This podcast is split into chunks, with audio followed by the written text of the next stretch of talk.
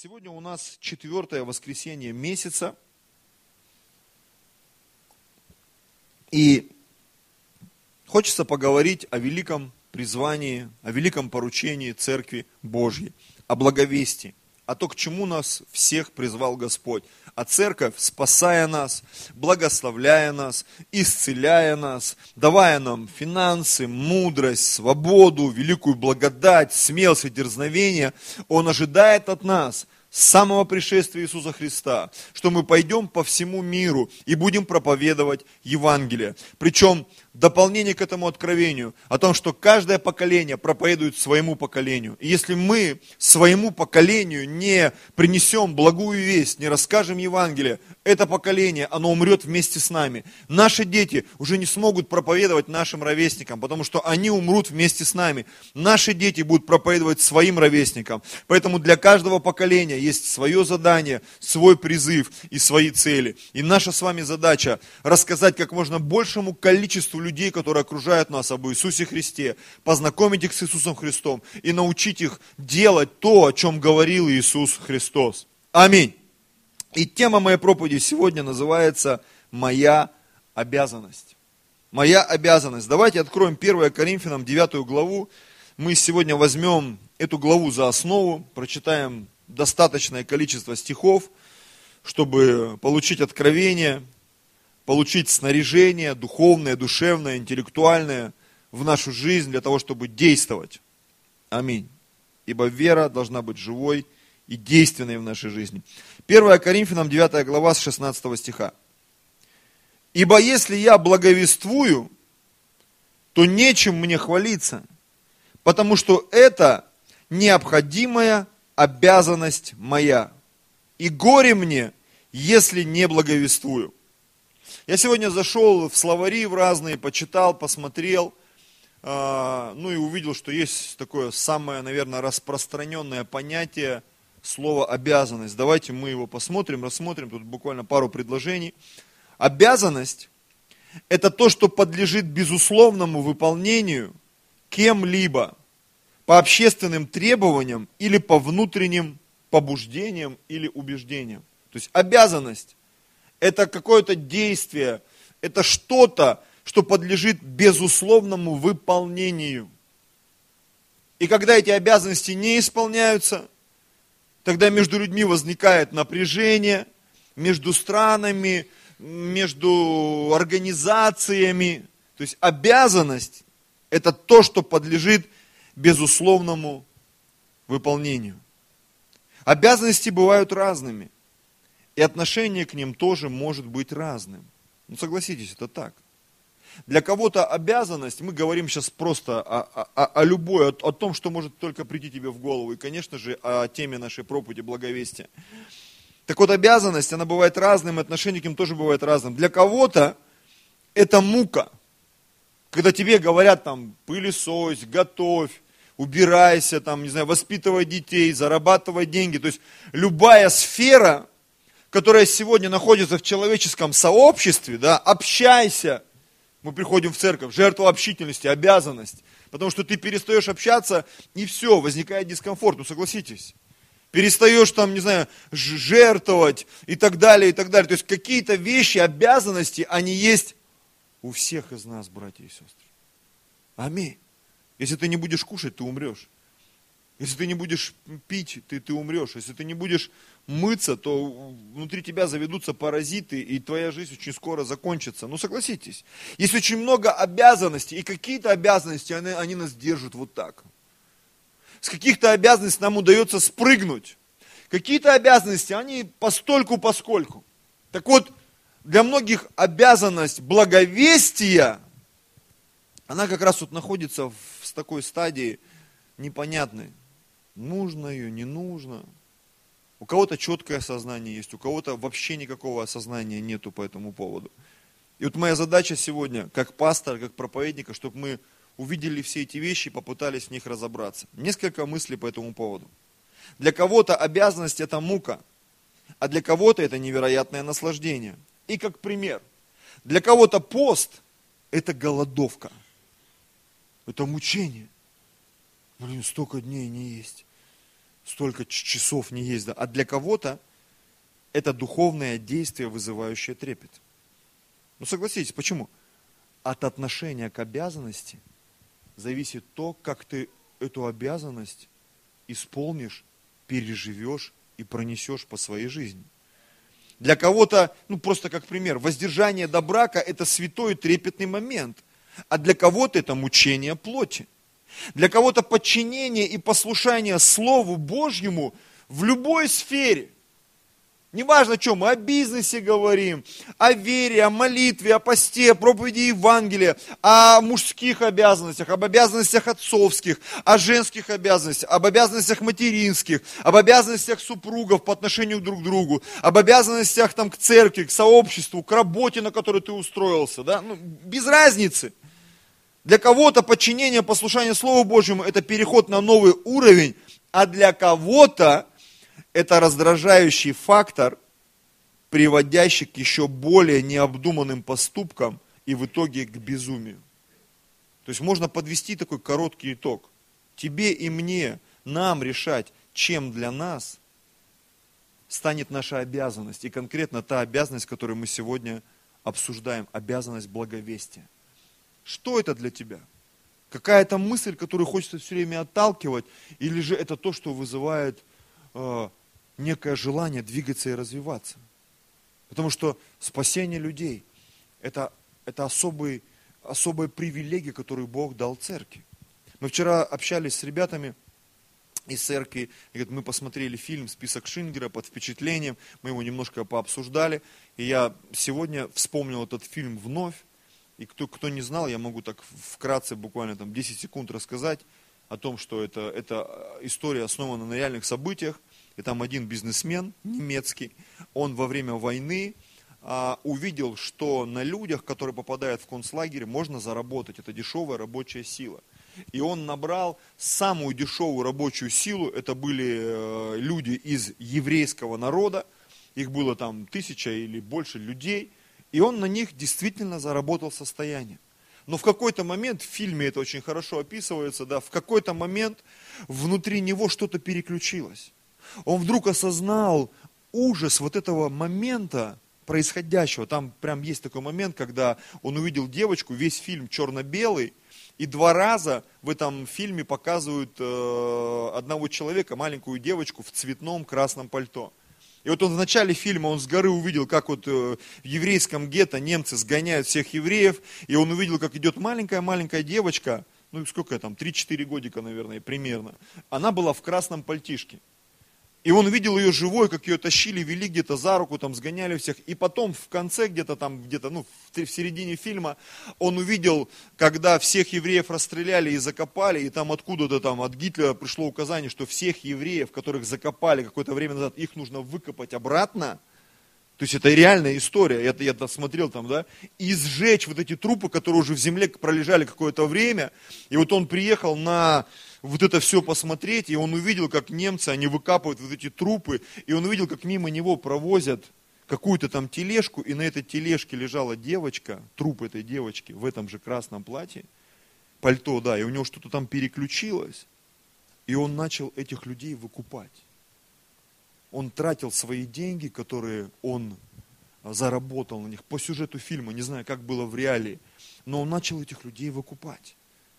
И когда в конце фильма а, началась там, закончилась война, немцы проиграли, и евреи ему сделали кольцо золотое, и там было написано, там надпись, надпись из Талмуда, спасший одного человека спас весь мир, они ему подарили это кольцо, это из, из, из зуба какого-то из евреев было сделано там, из коронки.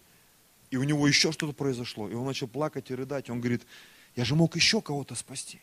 Вот эта машина, зачем мне эта машина? Я мог ее спасти. У него такая была золотая гестаповская брошка. Говорит, это брошка, еще одну душу. И он так сыграл круто, этот актер. До него вдруг дошло осознание, что то, чем он владел, это ничто по сравнению с тем, что он мог сделать для этих людей. И он уехал там, рыдая, весь в слезах. Я помню, я сидел, я плакал, думаю, на самом деле, как для нас меняются ценности в жизни. Аминь. Потому что для кого-то сходить на евангелизацию – это пустое времяпровождение. А для кого-то это невероятное переживание. Для кого-то пропустить воскресное служение – это катастрофа. А для кого-то это ничего не значащий факт вообще. У меня дела, мне нужно что-то купить, продать, там с кем-то встретиться. Подожди, воскресное служение. Подожди, евангелизация, подожди, там праздник десятин, что-то еще. Это святой трепетный момент.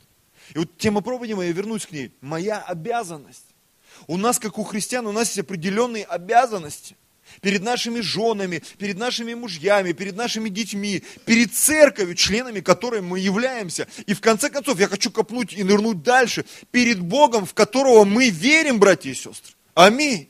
Десятина это не просто какая-то формальность. Наши жертвы это не просто какая-то формальность. Я больше скажу, наше служение, которое мы делаем, это не просто какая-то формальность. И мы не просто должны в каких-то в своих интересах вариться, мы должны вариться в интересах Божьих. Когда мы смотрим про первую апостольскую церковь, читаем, когда у них было все общее, они просили деньги к ногам апостолов. Я вижу в глазах людей порой, говорят, вообще как это может быть, ничего себе, вот они там гнали. Они не гнали, братья и сестры. Они были настолько посвящены, что даже вот эти взаимные связи между мужчинами и женщинами, они э, ну, были отодвинуты в сторону и, и поставлены Божьи ориентиры. Они реально жили общиной, семьей. Я думаю, э, э, коммунизм, вот эти идеи коммунизма, они вообще отдыхают по сравнению с тем, что было в первоапостольской церкви. Просто отдыхают. Потому что люди так доверяли апостолам, что когда пришли там Анания и Сапфира, что-то там зажилили в носок, спрятали, они просто умерли в Божьем присутствии. Почему? Потому что на тот момент это, это было чем-то вопиющим просто. И Дух Святой, видя искренность, которая была в сердцах людей, которые отдавали все и говорили, я доверяю этой общине, я доверяю Богу, я верю в ту благодать и милость, в ту любовь. Это было что-то невероятное, братья и сестры. Не знаю, сможет ли когда-либо церковь вернуться в то, что было в первоапостольской церкви, какая-либо из общин. Потому что сегодня, я понимаю, для многих это, это какое-то безумие. Что это такое вообще? И когда мы видим людей, которые посвящают себя Евангелию, которые растрачивают себя для Евангелия, которые отдают себя для Евангелия на полную катушку, я вот общался с, с братом, с одним из нашей церкви, и он соприкоснулся с одним из евангелистов, который уже ушел на небо, это Тейл Осборн. И говорит, мы говорит, смотрели на этого человека, мы были с ним рядом. Говорит, когда он приезжает, такой дедушка лет 70, ты смотришь на его рубашку, но он, по сути, он, зная, в каких странах он был, с кем он общается, он должен быть там не просто мультимиллионером, он миллиардером должен быть. Но, говорит, зная истории из его жизни, что все те деньги, которые приходили в его жизнь, он их, говорит, он продавал эти Роллс-Ройсы, он все это обращал в Евангелие, он, говорит, продал на несколько миллионов, там, миллиардов, у него была какая-то коллекция автомобилей, ему там дарили, дарили, он говорит, он все это продал, напечатал там сколько-то там миллионов заветов, на индийский перевел, там, на французский перевел. В 72 года, не знаю, сколько это правда, это мне рассказали ребята, он начал изучать французский, выучил его в совершенстве для того, чтобы проповедовать во Франции Евангелие на чисто французском языке. Думаю, это ж надо в 72 года начать учить французский язык. То есть человек был настолько посвящен Евангелию, он не просто ради того, чтобы там парле франце, баран жевал траву, там красиво говорить, да, он выучил для того, чтобы проповедовать, что, говорит, Франция легла в мое сердце. И на закате, скажем так, своей жизни, проповедовал в Индии, в Африке, еще где-то, объездив там чуть ли не все континенты, он проповедовал во Франции. И ты когда смотришь на этих людей, на их посвящение, на то, что они делают, и ты понимаешь, э эти люди, они благую весть поставили во главу всей своей жизни. Я смотрю сегодня на себя. Я заглядываю сегодня в свое сердце. Я думаю, Господь, вот мы живем в Москве, здесь это город больших возможностей. Здесь большие зарплаты. Здесь много чем можно заниматься, развлекаться. Это, ну не сказать, что это город грехов, но здесь столько развлечений. Здесь столько всего. И можно всю жизнь потратить, чтобы узнавать Москву и так далее, и так далее, и так далее. А можно жизнь потратить, чтобы спасать людей, которые живут в этом городе. Аминь. И для кого-то Евангелие – это такая обязанность, которую, ну, как-то вот, можно я какую-то другую обязанность возьму? А для кого-то благая весть – это обязанность, которая, она является, наверное, самой крутым, самым крутым делом, о котором только можно мечтать. Вот я сегодня перед вами говорю, перед Богом клюсь, не лукавлю. Я считаю себя самым счастливым человеком по одной простой причине. Я пастор. Мне кажется, вот быть пастором, это вот вообще, это самое лучшее, что со мной могло случиться. Реально. Я вот смотрю на другие профессии, думаю, что-то не то, блин. Вот при всем уважении к хирургам, к музыкантам, к актерам, к шоуменам, к бизнесменам, к людям, которые там чего-то там добились. Вот я смотрю у них, ну да, поперло, но я бы не хотел быть на его месте. Вот я хочу быть пастором. Вот перед Богом вам говорю. Не знаю, что будет через 5 лет, через 10. Вот я уже пастор почти 20 лет. Я такой счастливый, когда я думаю, что я пастор. Господи, спасибо тебе, что я пастор. Что я не, не где-то там в другом месте. Что я пастор. Я счастлив, вот при всем уважении к женщинам, вот к, к, к, к полу, который Бог изобрел ради нас. Аллилуйя. И они мудрее, они продвинутые. Ну, никто с этим не спорит, и я в том числе, что женщины круче, чем мы. Я так благодарен Богу за то, что я мужчина. Вы даже не представляете. Я так этим горжусь. Я, я просто я невероятно счастлив просто. И в то же самое время я понимаю, и у пастора, и у мужчины, и у отца есть свои обязанности. И я понимаю, что я стараюсь, и не всегда у меня получается исполнять эти обязанности. А еще я христианин. Я должен проповедовать Евангелие. И у меня есть и такая обязанность. И сегодня я четко осознаю, не просто во время этой проповеди, потом забуду, да, под помазанием тебя прет, потом из помазания выпал и все забыл. Я четко осознаю, что э, проповедь Евангелия, э, благая весть, это вообще, это потрясающая привилегия, которую Бог наполнил нашу жизнь. Аминь. Если каждый из нас, он получит это откровение и растворит его в своем сердце, мы, мы станем как сумасшедшие для этого мира, братья и сестры. Мы будем проповедовать Евангелие вообще, как вот мы в песне говорим, все, что дышит. Вот всему, чему дышит, ты будешь проповедовать собачкам, кошкам, мышкам, людям. Аллилуйя, всем. Пьяным и не очень, веселым и не очень, богатым и не очень. Всем ты будешь проповедовать Евангелие. Причем ты станешь таким ловцом душ человеческих, что тебя не остановить вообще. И когда я смотрю на героев Библии, на героев, которые вот рядом со мной, людей, которые рядом со мной, которые проповедуют Евангелие, и они успешны в этом деле, у меня есть такая определенная зависть. Я понимаю, эти люди, они что-то узнали, эти люди, они что-то получили. Аллилуйя. Точно так же, как кто-то выучил английский язык, кто-то разобрался со своим телом, со своими кубиками. Аллилуйя. Они из одного сделали много кубиков. И у тебя есть определенная зависть. Ты понимаешь, человек, э, есть определенная обязанность следить за своим телом. Есть определенная обязанность следить за своим словарным запасом, потому что иногда слушаешь кого-то, и ты понимаешь, что брат где-то в третьем классе, он забросил учебники, и это чувствуется до сих пор. Ему уже 36, там, 40 и так далее. И ты понимаешь, где-то вот надо вернуться к тем учебникам. И начать их изучать, и говорить, и провозглашать жиши, чтобы, и так далее. Чтобы у тебя речь была чистая, внятная, понятная. Аллилуйя чтобы ты был, не знаю, дерзкий, как пуля, резкий, чтобы было понятно, что, что ты говоришь и что ты имеешь в виду. Не так вышел, а, какой-то полупольский, получешский, полурусский. Что брат говорит? Ничего не понятно вообще. Что он там пишет? В трех словах 28 ошибок. Понимаете, о чем я говорю? Вот точно так же и в Евангелии. Благая весть, наша благая весть, она не должна быть кривой, косой, непонятной. Пусть она сверкает, пусть она сияет, пусть она горит. Но если это для тебя мучительная обязанность, этого никогда не случится.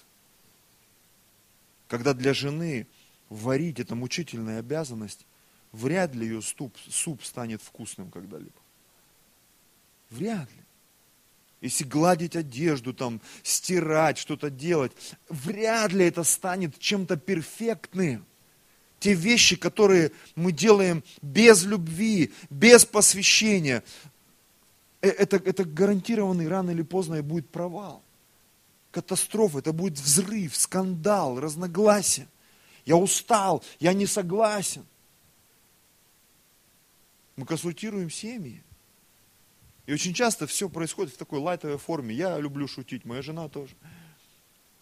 И мы иногда так на острие ножа, все хоп-хоп-хоп, и люди начинают друг друга. -а! Почему? Потому что в этот момент ты понимаешь, в чем проблема. Пока все сидят причесанные, там, прилизанные. Я не согласен с тобой, я тоже. Ничего не понятно. Но когда чувства накалены, вот оно. У Ульяны есть книга, рекомендую записаться к ней в библиотеку. Куда делась собака называется. Это книга про брак. Ты скажешь, почему тут собака и брак? А там есть такой синдром блохи, он описывается, что блоха живет за счет там, собаки, да. Вот когда люди порой выходят замуж или женятся, да, они ищут собачку. За счет кого я буду жить? И там целая история описывается, потрясающая, как там Гарри там и Джейн, они смотрели друг на друга и представляли, как они будут жить за счет друг друга, как им будет классно, как потрясающая женщина, она, наверное, круто готовит, она, наверное, там во всех сферах просто жуть, круть, муть. А парень то же самое думал о девушке, а девушка о парне, и вот они женились, и прошло пару-тройку месяцев, они не могут врубиться. А где тот, на кого я... Куда делась собака? Две блохи нашли друг друга, они в шоке. Где собака? А я тебе скажу, то же самое бывает в церкви. Когда люди приходят, а когда мне помогут, а когда мне послужат, а когда моя жизнь придет, я ему говорю, иди проповедуй, вот тебе трактатки, раздавай, где твоя десятина, почему нет пожертвований, ты почему не пришел на домашку, ты почему не, не общаешься, почему в чате никогда ничего не пишешь.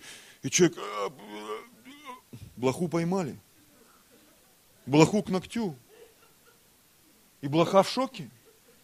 Что за дела? Еще проповедовать отправляют. И знаете, буду проповедовать про себя.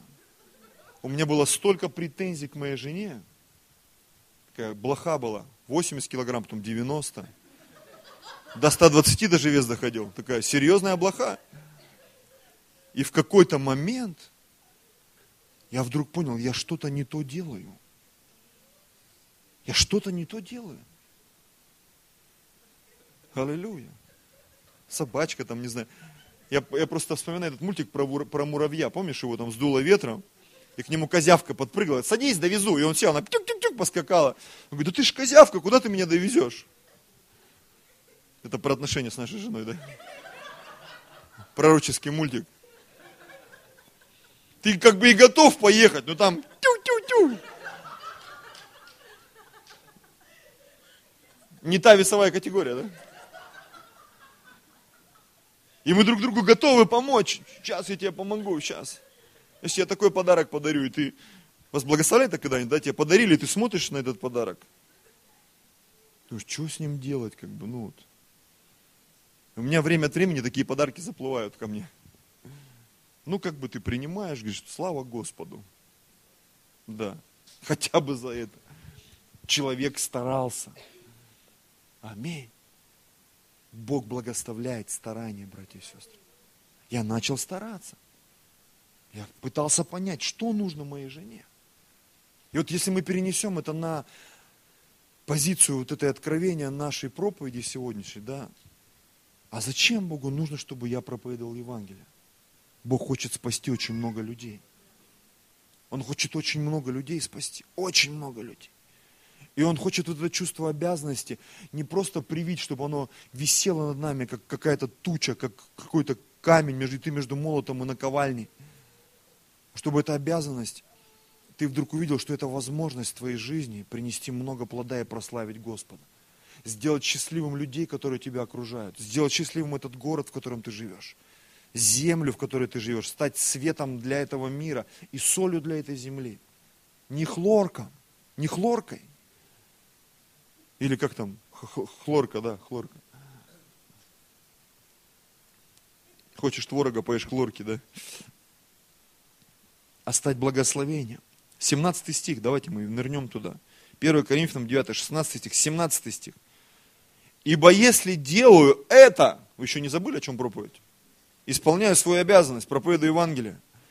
Ибо если делаю это добровольно, то буду иметь награду. Прикинь, за это еще деньги дают. Ну, если правильно понимать.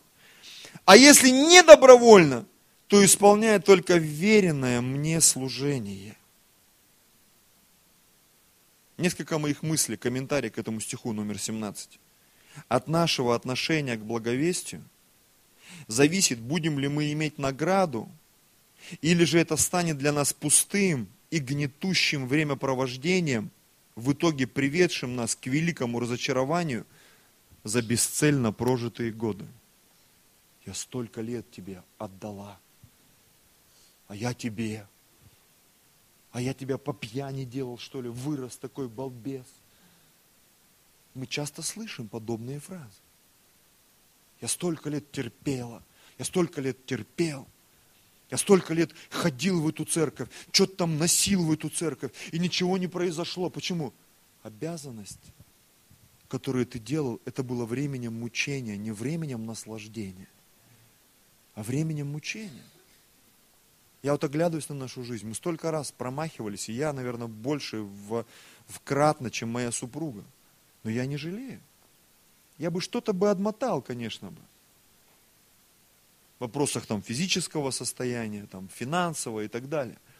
Да, я где-то жалею каких-то ошибок, но я не жалею самой жизни. Мне кажется, что я насыщаюсь днями, братья и сестры. Я очень быстро забываю злое и пытаюсь порой вспомнить, что же было плохого в моей жизни, не могу вспомнить. Очень часто я, раньше, по крайней мере, слышал от супруги, начинает про меня рассказывать. Я, помню, не выдержал, говорю, неужели я такой урод был, что ты как что-нибудь как начнешь рассказывать, какая-то жесть вообще. Не помню я себя таким. Реально не помню.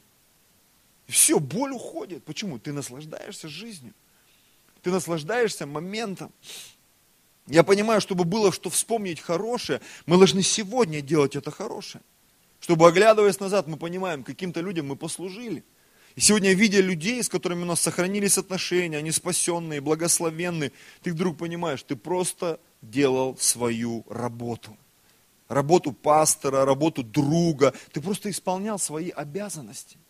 И поэтому сегодня у тебя есть награда, твои друзья, твоя хорошая репутация – слава, которая идет за тобою, дурная или, или хорошая слава, доверие, которое ты имеешь а, от людей по отношению к себе. Это результат твоей работы и твоих обязанностей. 18 стих. За что же мне награда? За то, что проповедую Евангелие, я благовествую о Христе безмездно, не пользуясь моей властью в благовестии.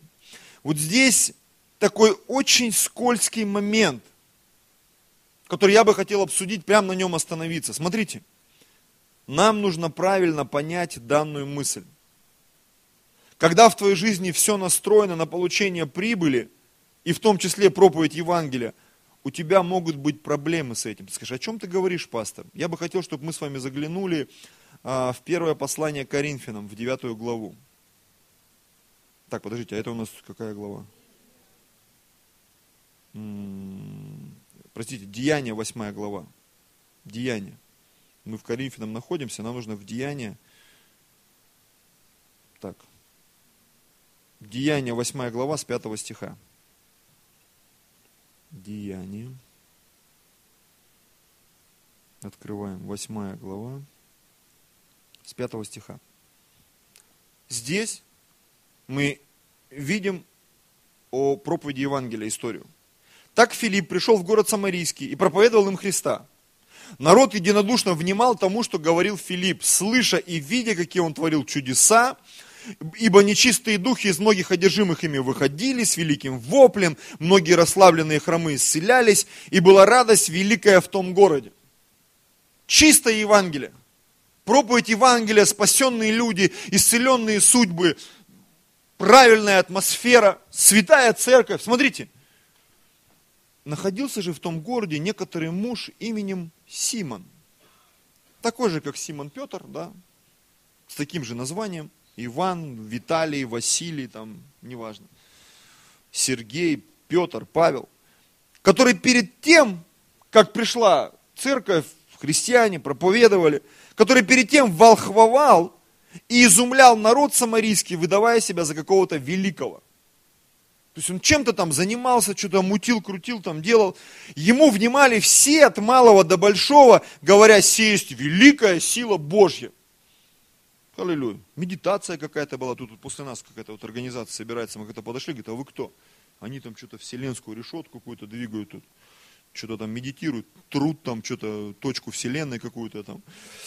Ему внимали все от малого до большого, говоря, сесть великая сила Божия, а внимали ему потому, что он немалое время изумлял их волхвованиями, фокусами, покусами всякими там, да, но когда поверили Филиппу, когда услышали реальное Евангелие, благовествующему о Царстве Божьем и о имени Христа, то крестились и мужчины, и женщины. И тут можно между строчек добавить, и сам Симон обалдел от всего увиденного, да, уверовал сам Симон, и крестившись, не отходил от Филиппа, видя совершающиеся великие силы, знамения, изумлялся, когда люди попадают в церковь, когда люди попадают в церковь. Они видят реальные чудеса.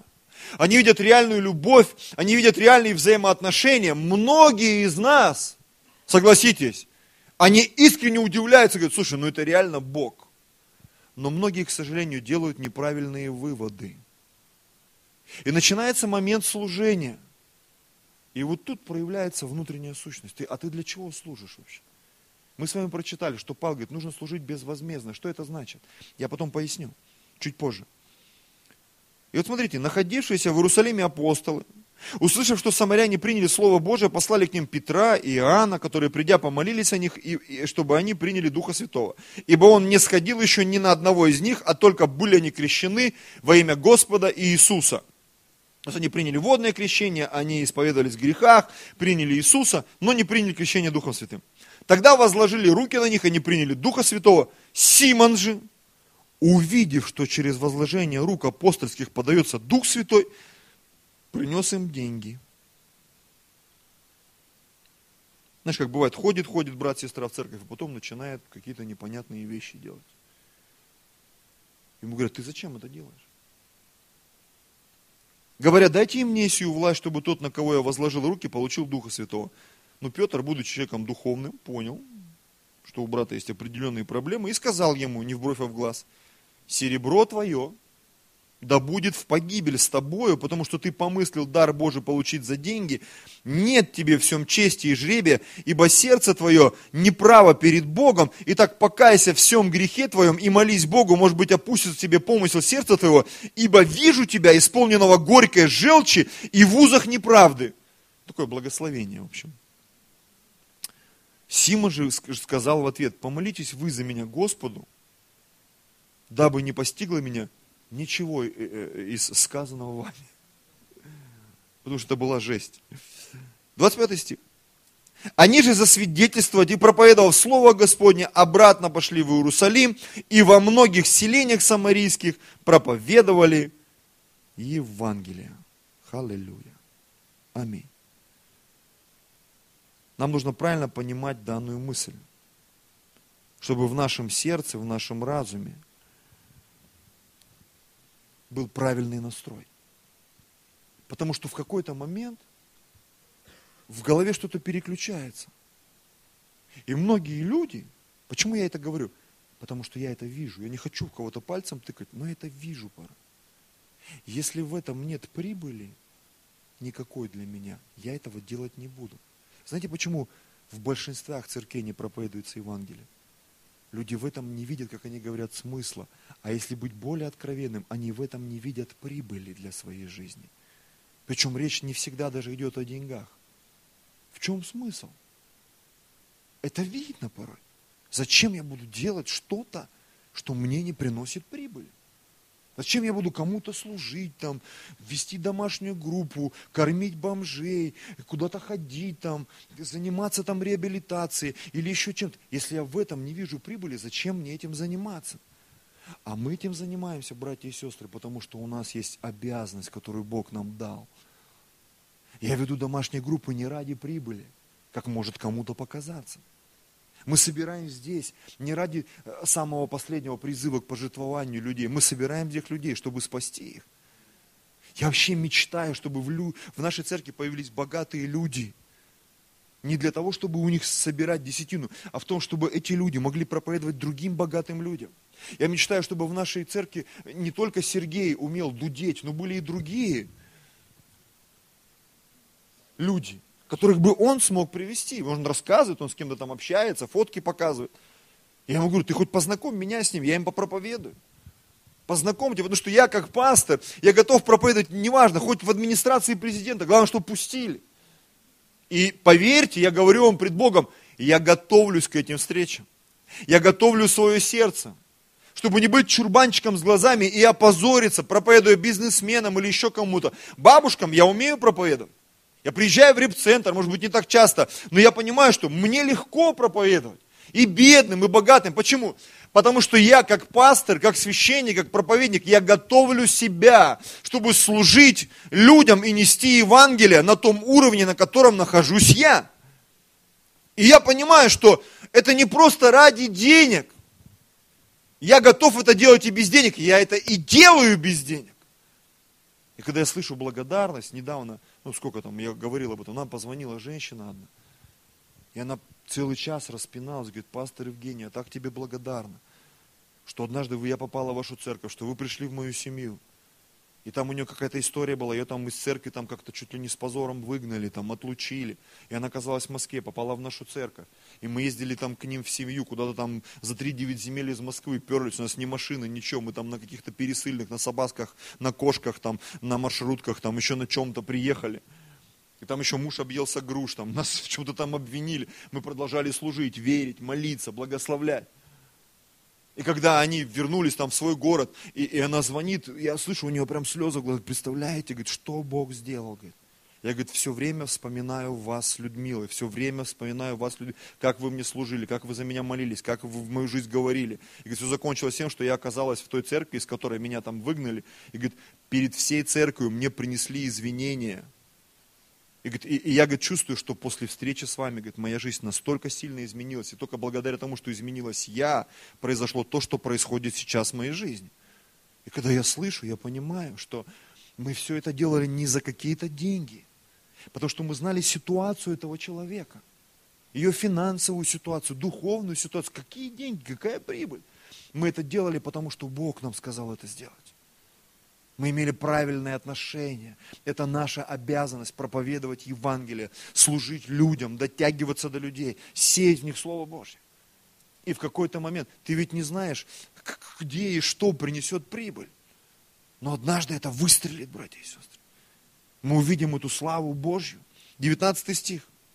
Ибо будучи свободен от всех, я всем поработил себя, дабы больше приобрести. Аминь. И я, забегая вперед, 23 стих, мы сейчас вернемся, хочу 23 прочитать, чтобы вы не потеряли мысль. «Сие же делаю, вот все это, вот мое старание, пыхтение, ради Евангелия, для Евангелия, чтобы быть соучастником его». То есть, грубо говоря, перевожу с глубокого греческого на наш русский. В чем смысл вот этой щедрости, бесплатности – а в том, чтобы стать соучастником Евангелия или Божьей работы. То есть, грубо говоря, я сегодня вкладываюсь в Божий бизнес. Еще ничего не работает, мы вот в непонятных условиях находимся. Сейчас в более комфортные перейдем, такие няшные. Верю, вам понравится. А потом, возможно, вернемся сюда, когда тот зал наладят, за стенкой который. И там зал 360 квадратов, вместе с этим это будет 500 квадратов. Зал на 500 квадратов, извините, это 400-500 человек уже. Это другой формат церкви, поэтому нам нужно сходить, ну не в Египет, ну в другое место, чтобы там вырасти и вернуться. И, возможно, купить, я не знаю, это здание. А почему бы и нет? Как-то вот сердце к нему. Тут просто порядок нужно навести. Возвращаемся к теме, давайте, чтобы не соскочить. Так вот, я вкладываюсь в Божий бизнес, и когда Бог начнет получать прибыль, ее буду получать и я вместе с Ним. Сегодня мы вкладываемся в свои домашки, в свою церковь, а, в то, что происходит здесь, в Москве. Мы просто вкладываемся своим временем, своими деньгами, своим посвящением, своим послушанием. Это наша обязанность, братья и сестры. Потому что в Библии написано, если мы с Ним умираем, мы с Ним и воскресать будем. Если мы с Ним платим цену, мы, мы будем с Ним получать прибыль. Наш Бог, Он вот такой. Возвращаемся в 20 стих. Для иудеев я был как иудей. чтобы при, приобрести иудеев. Для подзаконных был как подзаконный, чтобы приобрести подзаконных. Для чуждых закона, как чужды закона, не будучи чужд закона пред Богом, но подзаконен Христу, чтобы приобрести чуждых закона. Для немощных был как немощный, чтобы приобрести немощных. Для всех я сделался всем, чтобы спасти, по крайней мере, некоторых. Есть определенные обязанности. И обязанность нести благую весть, она рассчитана на то, что мы будем приносить прибыль в Царстве Божьем. Спасенные люди. У Бога самая главная прибыль – это спасенные люди. Измененные судьбы. Аминь. И понятно, что это все, о чем мы порой мечтаем, о комфорте, о доме, об автомобиле хорошем, это все прилагается к той обязанности, которую мы исполняем в Боге. Нам лишь с вами сегодня нужно определиться, а мы делаем это из-за чего? Из-за того, что нас заставляют? Или это наше решение, братья и сестры? Когда мы принимаем решение, у нас даже подход будет другим. Это сто процентов. Аминь. 24 стих. Не знаете ли, пожалуйста, музыканты, что бегущие на аресталище бегут все, но один получает награду. Так бегите, чтобы получить. Аллилуйя.